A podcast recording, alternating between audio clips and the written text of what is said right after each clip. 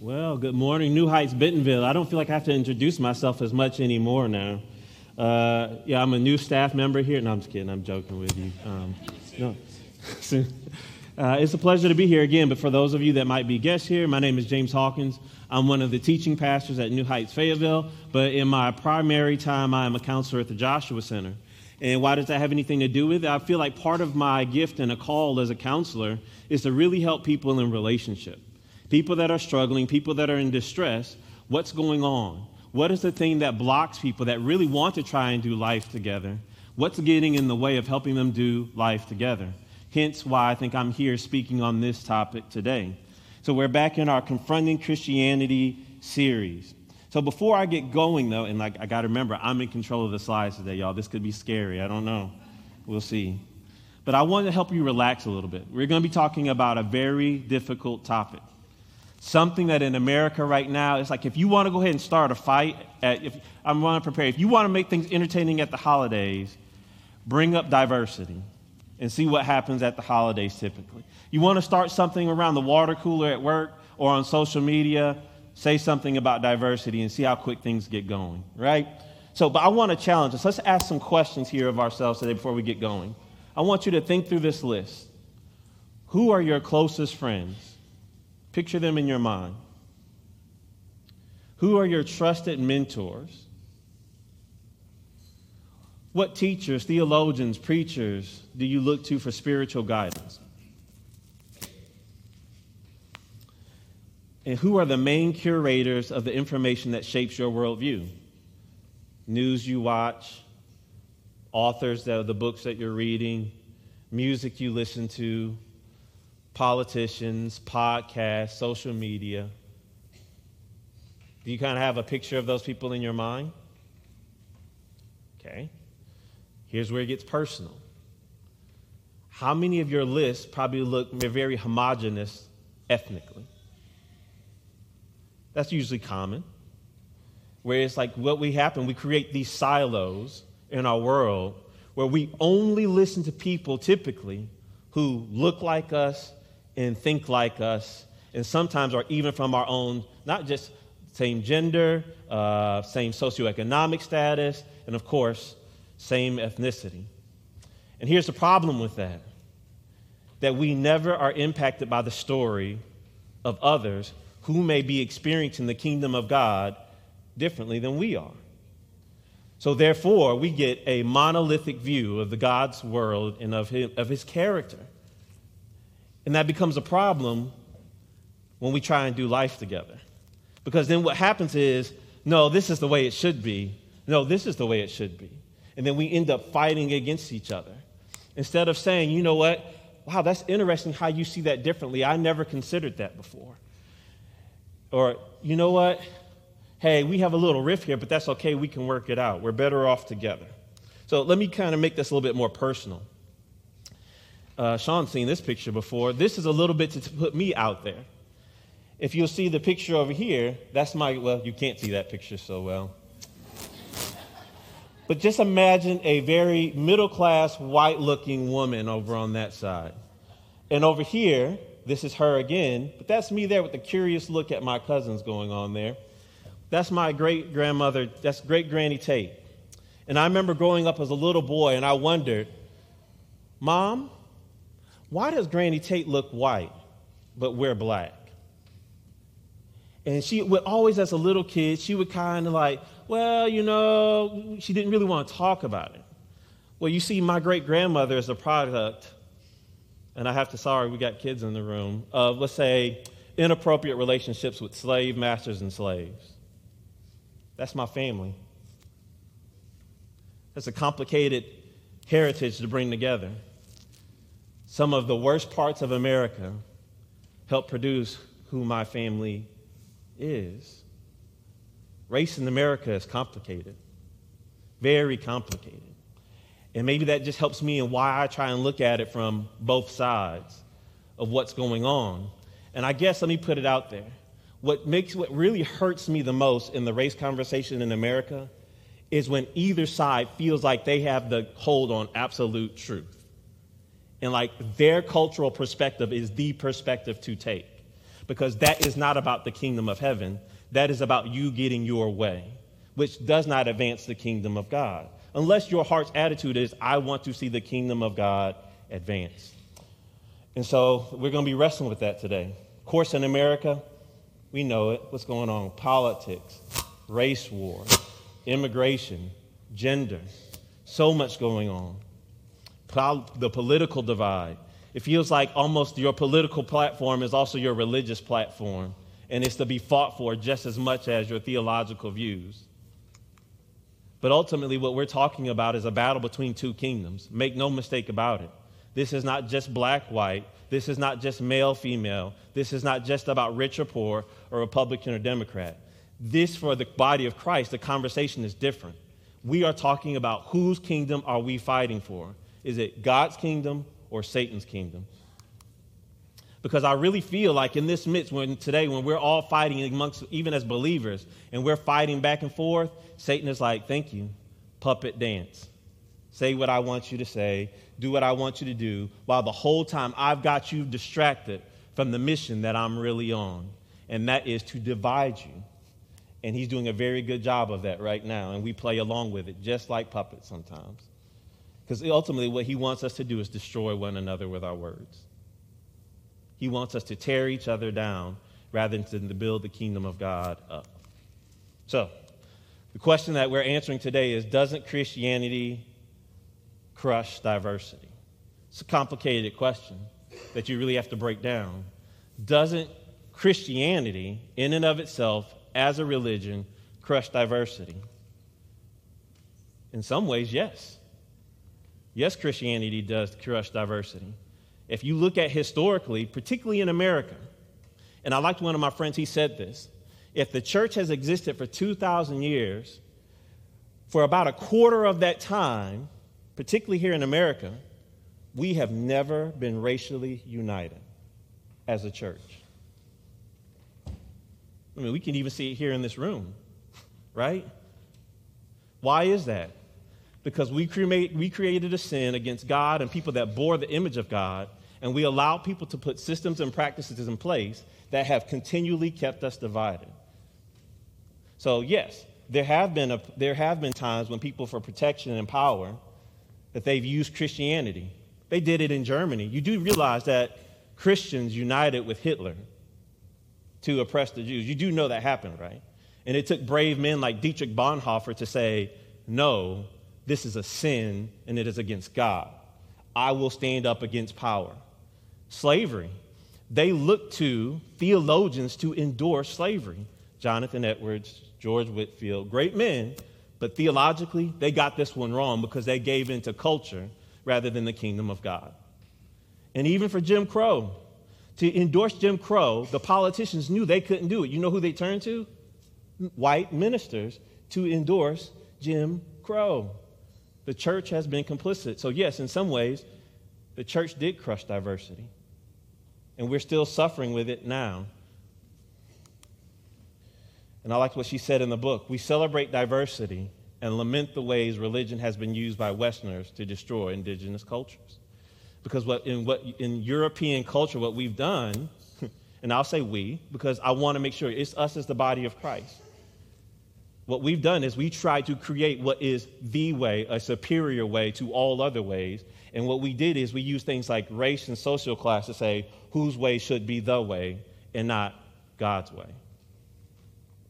And so, if you did not meet the European standard, your theology wasn't good, your view wasn't good, and you were subhuman in some way. And if you don't, if you want to know more about this historically, I encourage you to read the book, The Color of Compromise by Jemar Tisby. He, he's a historian, and he does a great job of going from the beginning of the American church and going through and showing all the moments in our history where the American church actually was complicit in racism. And this is why we have a hard time. Why you're like, why can't people come together? Because we also have to admit, while we can blame politicians, guess what, church?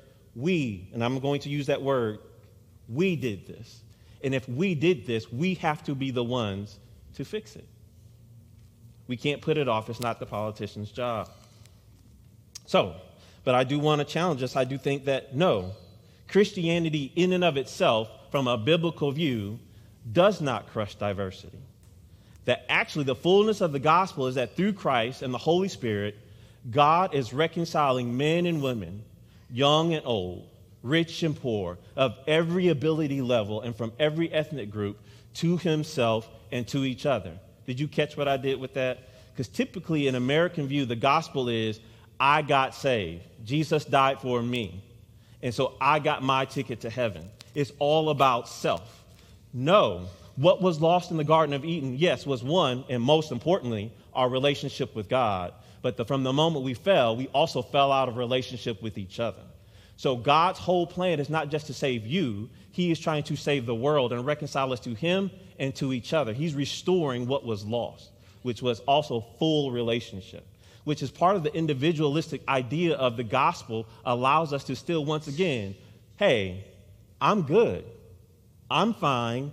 I don't know what your problem is, but I'm not affected by your suffering because Jesus took care of my suffering. Like, why do I need to lament, James? That's not the gospel. I don't know what gospel you're reading, but Jesus laments. And why is he lamenting? Because he is still, the earth and the, everyone is groaning, waiting for the full adoption of the sons and daughters of God. What we are now is not what we are to be. We are still not living out the fullness of the gospel yet. So, here's the beautiful part. I want to create a picture for us today. United in Christ, and he, we said it in the prayer, Logan said in the prayer. We want to fully demonstrate God. How do we do that? We have to be unified. But when we're divided, we're just like a bunch of random puzzle pieces. You know, you want to see that beautiful picture that comes together when a puzzle's put together. You know, you picture the box and it's beautiful and it looks good, but just when it's a bunch of pieces, it's nothing. There's no picture, there's nothing to be seen. And as long as I believe, as the church, when we stay divided by class and ethnicity and gender, we're just a bunch of random puzzle pieces manifesting nothing. But when we come together, we manifest the glory and the image of God. And make no mistake about it, Satan does not ever want that to happen. Because when we unify, we point to God. Amen? Y'all can talk to me. Remember that, right? Cultural lesson of the day. James wants you to talk to him. So, but the challenging question for us, and I mean this, is for us in this room, because people will say, but James, I didn't do that. Well, but guess what? We all have inherited the past right now in the present. And I, am going to steal this line from a friend I just heard at a training. We cannot go back and change history, but we can change how history impacts the present. So I'm not asking anyone in this room to go back and change history. You can't do it. I know it. I know you've watched Back to the Future. It's not going to happen for you. But we can change how the history is, being, is impacting our present. And we all have a responsibility to that. So, now, that's where we're going to go with our lesson. Even the Bible says we cannot live in this way of trying to create this monolithic experience. In Matthew chapter 5, it says, Jesus is saying this. If you love, the, if you love those who love you, what reward would you get? Are not even the tax collectors doing that? And if you greet only your own people, what are you doing more than others? Do not even pagans do that? Be perfect, therefore, as your heavenly Father is perfect. In other words, if you only want to associate with people like you, you are just living like the pagan would do. Now, part of what Jesus is even challenging them with is a little bit of a religious view, but I even think there's a cultural view within that. So he's calling us you can't just pick and choose. And it's not only just those people who favor you, you have to go beyond even just those people who favor you, because that's not what we do in the kingdom of God. In the natural perspective, we'll say it birds of a feather, what? Flock together. But that's just a natural view. But it is a divine thing when you see people from different backgrounds come together in unity. Because you say, well, why does that even matter, James? Because that tells me when people from different cultural groups, socioeconomic groups, even political ideas can come together, that tells me that there has to be something greater and bigger, bigger than their gender, than their ethnicity, or their socioeconomic status that brings them together. I think sometimes, even in the church, why it's an issue is because sometimes we lose grasp of that there's something bigger than just race, ethnicity, and socioeconomic status.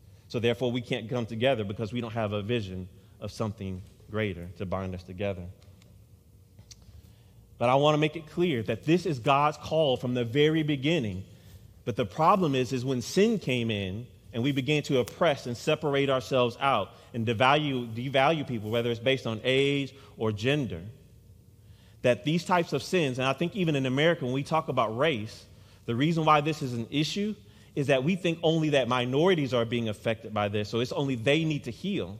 Really, the problem in America is is that even when we talk about race and socioeconomic status, that even the oppressor is wounded by the sin as well.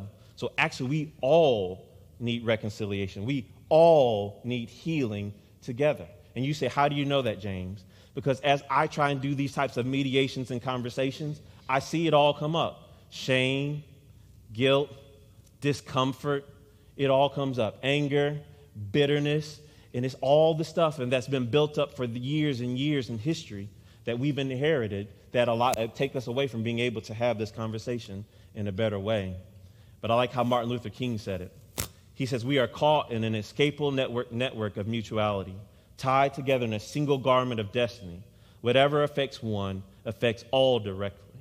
So, in other words, and what Martin was talking when he was talking about this is even for the group that is the minority, for the majority, your healing and actually your prosperity is tied up with their ability to thrive as well.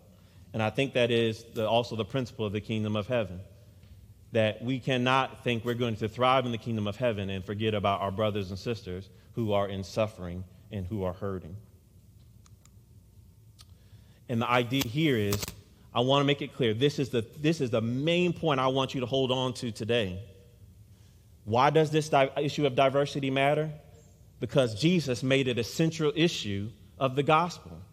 In his messianic prayer in John 17, when he knows his hour is about to come, it's like he's giving his state of the, the kingdom of God address. So, what he has to say is important. All shows canceled, no commercial interruptions. Listen to what I have to say. And in part of his prayer, he went into this My prayer is not for them alone as he's talking about the nation of uh, the, the Jewish nation, he says, I pray also for those who will believe in me through their message, that all of them may be one. Father, just as you are in me and I in you, may they also be in us, that the world may believe that you have sent me. I have given them the glory that you gave me, that they may be one. Do you think Jesus wants us to be one? He's repeating it back to back here, right? I in them and you in me, so that what? they may be brought to kind of sort of getting along, abiding in their own communities, doing life separate, is separated in their different churches. No, so that they may be brought to what? Complete unity. The idea of unity with Jesus is central and foremost in his teaching. And he says, Why is this important? He says, Because when they are brought to complete unity, then the world will know that you sent me and have loved them even as you have loved me. So our unity is even tied up to pointing people to what God is doing through Jesus Christ. If you say you are a follower of Christ and then you hate your brother, that doesn't fit. Or you don't do life with your brother or your sister, that does not fit. And the world sees and they say, What are you doing different than me? My grandfather was a World War II vet. And one of the things that strikes me about World War II is that even for African American soldiers, they still had to give up their seat on trains to German POWs. And even when German POWs were brought over to America to be held, they were in the South, and some of the German POWs said, Why are you over there bothering Hitler and you're over here doing the same thing in America? To them, it's like, What? So for us, it's the Jews, for you, it's the, for you, it's the blacks. Why are you over here? Why are we being penalized? And that's a very hard thing. In other words, it's like you say it's built on Judeo Christian values, but you're doing the same thing. It, it doesn't make sense. So, I want us to take us on a journey through Scripture, and I'm going to go fast for this. I'm not going to read every verse, but I want to make sure that today that we make it very clear that the whole theme of Scripture is about this idea of unity and us being brought together. And here you say, why are you going to do it that way, James? Because people usually ask me, James, what should I do? And I don't know how to answer the question. I'm going to be honest with you in many ways. Why don't I know how to answer the question? Because no one answered the question for me. I had to take my own journey, and God had to speak to my heart, and He began to open my eyes and show me this journey through His scripture and through observing life. So I'm hoping I can take you on a journey and that the Holy Spirit joins with you and that He is the one. Because even anyway, this is me being a counselor, right? I know that really, if I give you advice, you're only going to take my advice 20% of the time, right? You're just not. You just people just don't for some reason like because you don't believe it. It's not something that's really felt in you. And so, but when you really, when it's the Holy Spirit that comes in you and shows it to you, man, I don't really have to tell you what to do. All I have to do is encourage you and support you at that point. So let's take a journey. Before the fall, we see that every person was made in the image of God. And I liked when we were praying this morning, Sean pointed that out in our prayer. Actually, there is more about us that is similar than is different. The reason why the differences make a difference now is because of what we as people have ascribed to it of who's worthy, who's acceptable, and who's not. But at the very core, we are all made in the image of God and sacred and valuable in the sight of God. And what's so beautiful is not only that it makes us common with each other, but it makes us common with God Himself. And I'm make sure I say when I'm say common, we bear His image in us. Amen. And that is male or female. And at this time, the idea when we even say race, you do know race is not a biblical concept, right? Ethnicity, cultures, nations, that kind of word, or ethnos would be a word that's used in Scripture. And that's referring to your cultural group or your ethnic group. Race is something that was created in a modern context, and the whole reason the idea of race was created was to subjugate people and make them work the lands, to put them in servitude. So, what they did is at one time we would identify as French or German or Portuguese or whatever. But in other words, to work the land, we had to say, wait, we've got to create a superior class. Ah, superior class will be white, the inferior class will be black. And so, you, in other words, if you want to be able to own land, to vote, to have rights, you had to prove that you are a member of the white class. And if you were any way African, you were lesser or subhuman in some way. And not only does it, when we are created in the image of God, we have this sense of complete unity before the fall, that there was no separation. Adam and Eve were in perfect harmony and unity. There was no shame, nothing that separated them from each other. But it didn't stay that way, unfortunately, because then comes the fall. And we recognize that immediately after Adam and Eve sinned against God, not only did their own personal sin affect their relationship with God, it even affected the way that they related to each other. Here in Genesis chapter 3, it says, they realize all of a sudden now there's something wrong with me and I've got to deal with it. I've got to find a way to cover it up. And so they cover themselves, not only from, they cover themselves from each other, but it doesn't stop there. They also hide themselves from the presence of God. Relationship has changed. Where we had perfect unity, now we have this sense of separation. And then we begin to recognize, even in Genesis chapter 3 after the fall, that now there's this epic battle going on between two kingdoms between Satan and the woman and her seed. And he wants to defeat the woman and her seed because he wants to ultimately defeat the kingdom of God. So, in other words, Satan will always be working to, su- to suppress the plan of God or people who bear the image of God. That's why racism and any form of oppression is evil because it is participating with the kingdom of darkness to oppress people made in the image of God to ultimately stop the kingdom of God. But of course, in this passage, the seed that we're talking about ultimately is who? Jesus. About Jesus coming into the world. Now, but we do see in Genesis chapter 11, when we think about culture, we think about language, we think about food, right? And we see even in Genesis chapter 11 that one time the whole world did have a common language, that there was a sense of them being together. But sometimes even unity in and of itself can be bad. Because here we see them now, they say, you know what? Hey, let's come make, make bricks and bake them thoroughly. And they want to use these bricks instead of stones and, and tar for mortar. But why were they doing it? They said, Come, let us build ourselves a city with a tower that reaches to the heavens, so that we may make a name for ourselves. Do you catch this? This is a group coming together, but who are they coming together for? For ourselves. Can I say this? if any group is coming together to preserve self, you have missed the mark of the kingdom of heaven. So, in your political dealings or ethnic t- discussions, if it's only about preserving self, that's not the kingdom of heaven. If it's to save your political party, save your political party, but you have missed the kingdom of heaven in that. So that we may make a name for ourselves. Otherwise, we'll be scattered from the face of the whole earth. But the Lord came down to see the city and the tower that the people were building. The Lord said, If as one people speak in the same language they have begun to do this, then nothing they do will be impossible for them. So, in other words, there is a part, and somebody helped me with this last time I preached here. They were trying to build their own centralized government in this one place. We're going to build our own little mini kingdom, and it's going to be about us. And God's like, nope, that's not my plan. My plan has always been for you to spread out and fill the earth and to do my will over the whole earth. And that should even be our call as believers today. It is not to build our own little mini kingdoms of racial or socioeconomic or gender homogeny. It is to spread the manifest the image of God to all people. So, but we don't get stuck here in the fall. We look forward to a restoration.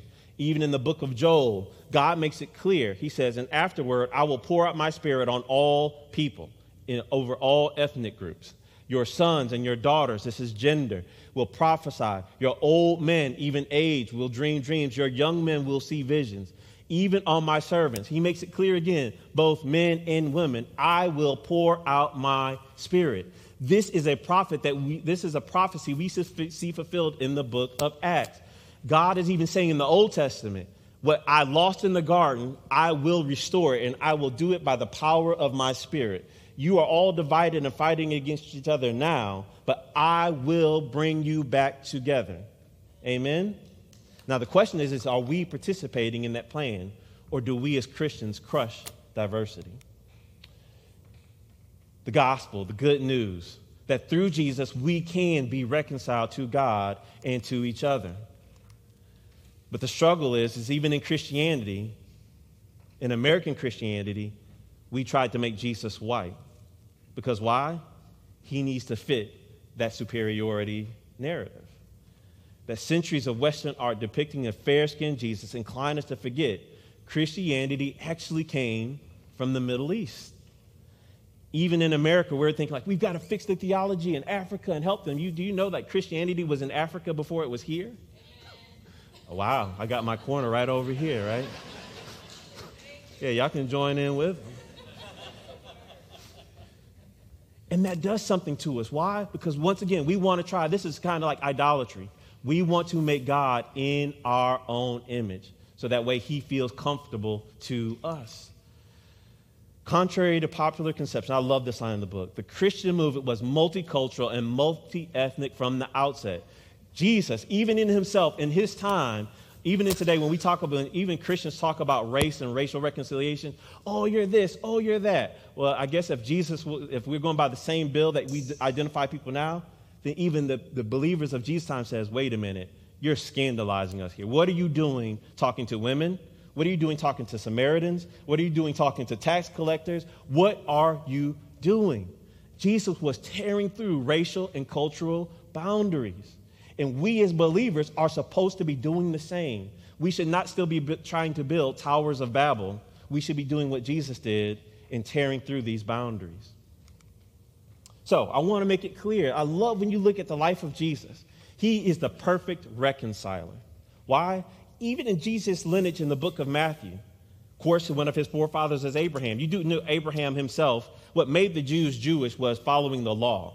God built a separate cultural group for them. He was called out of a pagan nation. It wasn't like he was called out of the nation of Israel, right?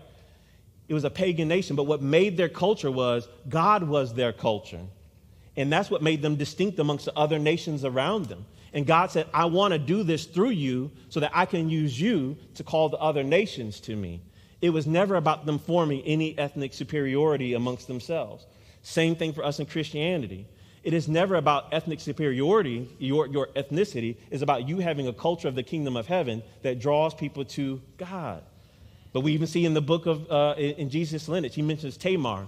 Tamar was a Canaanite and she had to pretend to be a prostitute to have children with Judah. Whole other story there. We see Ruth, a Moabite. is in the lineage of Jesus. We see Rahab, a Canaanite, a prostitute, is in the lineage of Jesus. So catch this Jesus' background was multicultural and multi ethnic. We even see at Jesus' birth, Magi, who would have been considered Gentiles, that God spoke to them and showed them the star where Jesus was going to be born. And even they were compelled to go see this king that would be born. But then we also see the shepherds that are out in the field, lower socioeconomic, probably Jewish people, there at the birth of Jesus. Even the birth of Jesus brought different ethnic and cultural groups together from the moment he was born. But then in Jesus' own life, he fellowshiped with the rich and the poor. He worked through a Samaritan woman to call a whole city to uh, the gospel. He used the story of the Good Samaritan to the Jews to tell them who their neighbor was. He healed the Roman centurion's daughter. He touched a leper, which would have been culturally unclean for them at that time. And even at the moment of his death, some believe that it was a man from North Af- Africa that helped carry Jesus' cross as he marched it up the hill. Jesus' whole life was based in diversity. And I love this. Josh helped me think about this as I was preparing for this talk. Even in the book of Joshua, Joshua was going out, he's getting ready to go in and begin conquering the land. And he encounters someone who is considered the angel of the Lord's armies. This is what we kind of call like a Christophany, right? A, fore a, a fore image of Christ before he's come on the earth. That he meets this, this, he meets this image of Christ, or Christ revealing himself. And Joshua immediately, he sees a sword on him. So what does a warrior do? Hey, who are you for? My enemy or for me? And I love Jesus' answer. Neither. I'm a commander of the Lord's army. So many times we want to take the, the uh, we want to take the gospel and we want to take it and manipulate it to our own agenda and to our own views. And Jesus says, Hey, is Jesus Democrat or Republican? Conservative or liberal? And he's like, Neither. I'm for the kingdom of heaven. You can't fit me in your box because, in some ways, Jesus destroys whatever box you put him in because he doesn't fit it, right? So, who calls is Jesus for? Neither. Jesus is restoring our common identity in Christ.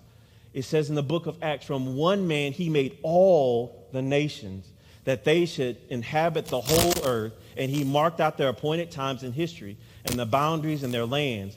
God did this so they would seek him and perhaps reach out for him and find him, though he is not far from any of us. I love this. For in him we live and move and have our being, as some of your own poets have said. This is Paul at Mars Hill. Right? From one man, all the nations have been made. And of course, that points back to Adam, but it also points to now Jesus, the second Adam, that we should seek God. But then we have to have this warning. Even while we struggle to come together, Paul makes it very clear that the whole gospel is fulfilled in one thing that we should love our neighbors as we love ourselves. And in verse 15 of Galatians 5, if you bite and devour one another, watch out, or you will be destroyed by each other. What's happening in the body of Christ when we get into these arguments and we, all we do is lob bombs at each other? We're actually destroying each other. And Satan's sitting back like, I love it. They think it's just about race. They think it's just about socioeconomics. They think it's just about in, immigration, and those things do matter but they're just destroying each other. They're destroying each other.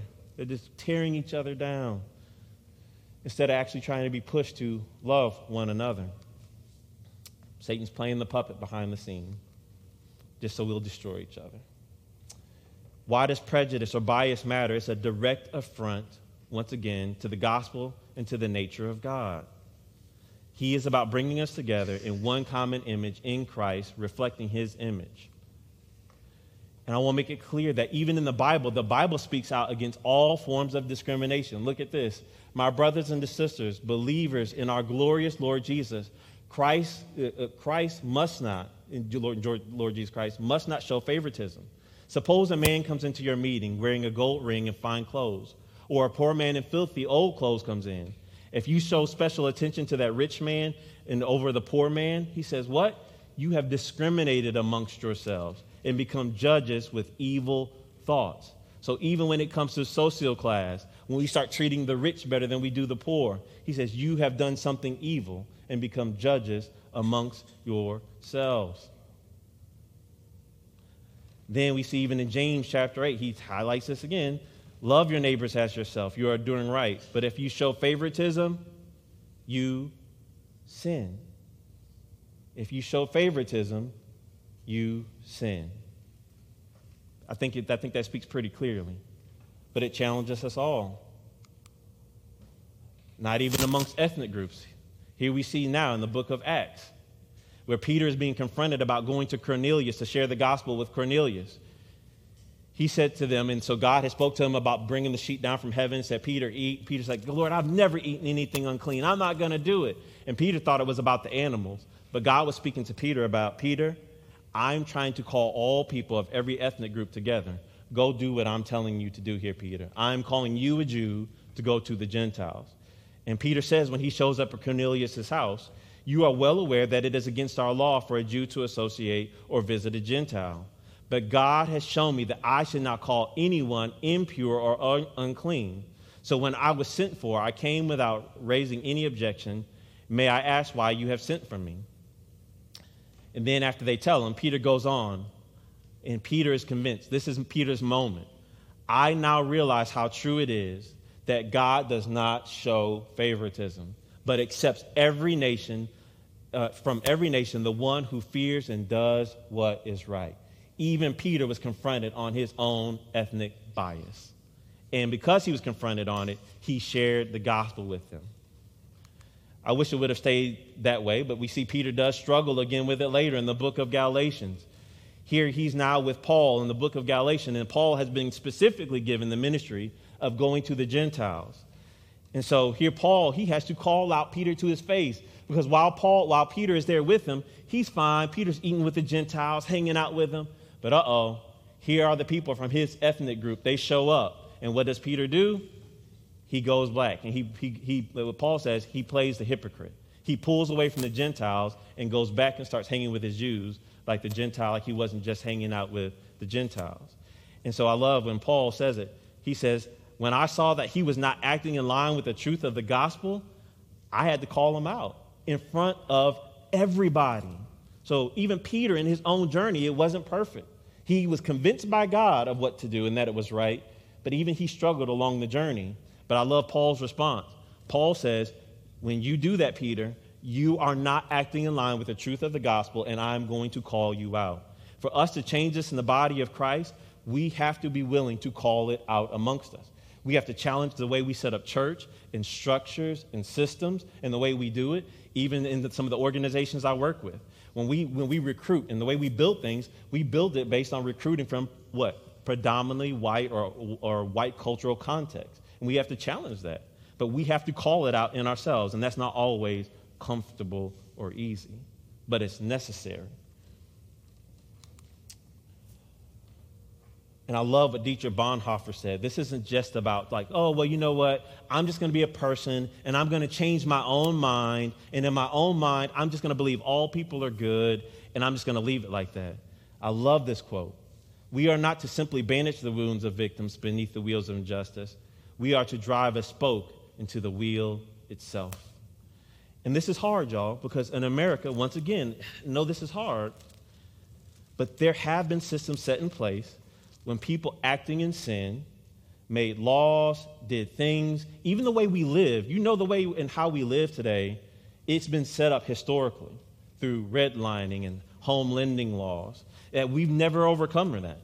And it's perfect because the system still lives on. Even where your kids go to school and how it's district out, it is still based on segregation. And so, therefore, many Christians, I believe, do not want to be segregated. They're not racist. However, who are you going to do life with? The people you work with, who your kids go to school with, where you live at. It even affects the churches you go to. And so, we still are living within this system that was created for us from the past that we've inherited. And so now we have to say, what do we do to change that and to bring ourselves together? Because remember, it's about God's kingdom against Satan's kingdom. But I want to remind you that in the book of Revelations, as the worship team comes up, that God will prevail and, he, and we will be fully reconciled. We see this in the book of Revelations. And it says, And they sang a new song saying, You are worthy to take the scroll and to open its seals, because you were slain, and with your blood you purchased for God persons from every tribe and language and people and nation. You have made them to be a kingdom and priests to serve our God, and they will reign on earth. But it doesn't stop there. Revelations chapter 7, he says it again in another way. After this, I looked, and there before me was a great multitude, and no one could count, from every nation, tribe, people, and language, standing before the throne and before the Lamb. They were wearing white robes and holding palm branches in their hands, because ultimately it was about bringing the people of God together. So from Genesis to Revelations, God will bring his kingdom back together. A diverse body of people demonstrating the, the kingdom of God because no ethnicity in and of itself, no, socio, no social class, and no gender can manifest the full glory of the image of God by himself. And actually, when we are able to come together as a people of God, it is a powerful testimony to the world that it is God working in us. Because if I see all black people gathered together, still a beautiful thing and God can be in it. All white people together, God is still beautiful and God can be in it. All rich, all poor, or all whatever. But when I see those people come together and bring their cultural differences, because I want to say this. Many times in the church, we say we want to have a multi ethnic church. But there's a difference between multi ethnic and multicultural. Because typically, what happens is when we say multi ethnic, is we want all people to come worship with us, but we're going to still do it in one cultural view. Because to be multicultural, we require that at some point, everybody in the congregation will be uncomfortable. And we as people do not do discomfort. I want to do it the way I was raised to do it. I want the preacher the way I was raised with the preachers when I was a kid. And I say all of this because I have sat in other cultural settings. I've been in the Black Missionary Baptist Church. I was mentored by a Church of God pastor, a, a, a, pastor from the Full Gospel Church, from the AME Church, and I've been in the military and served with multicultural groups.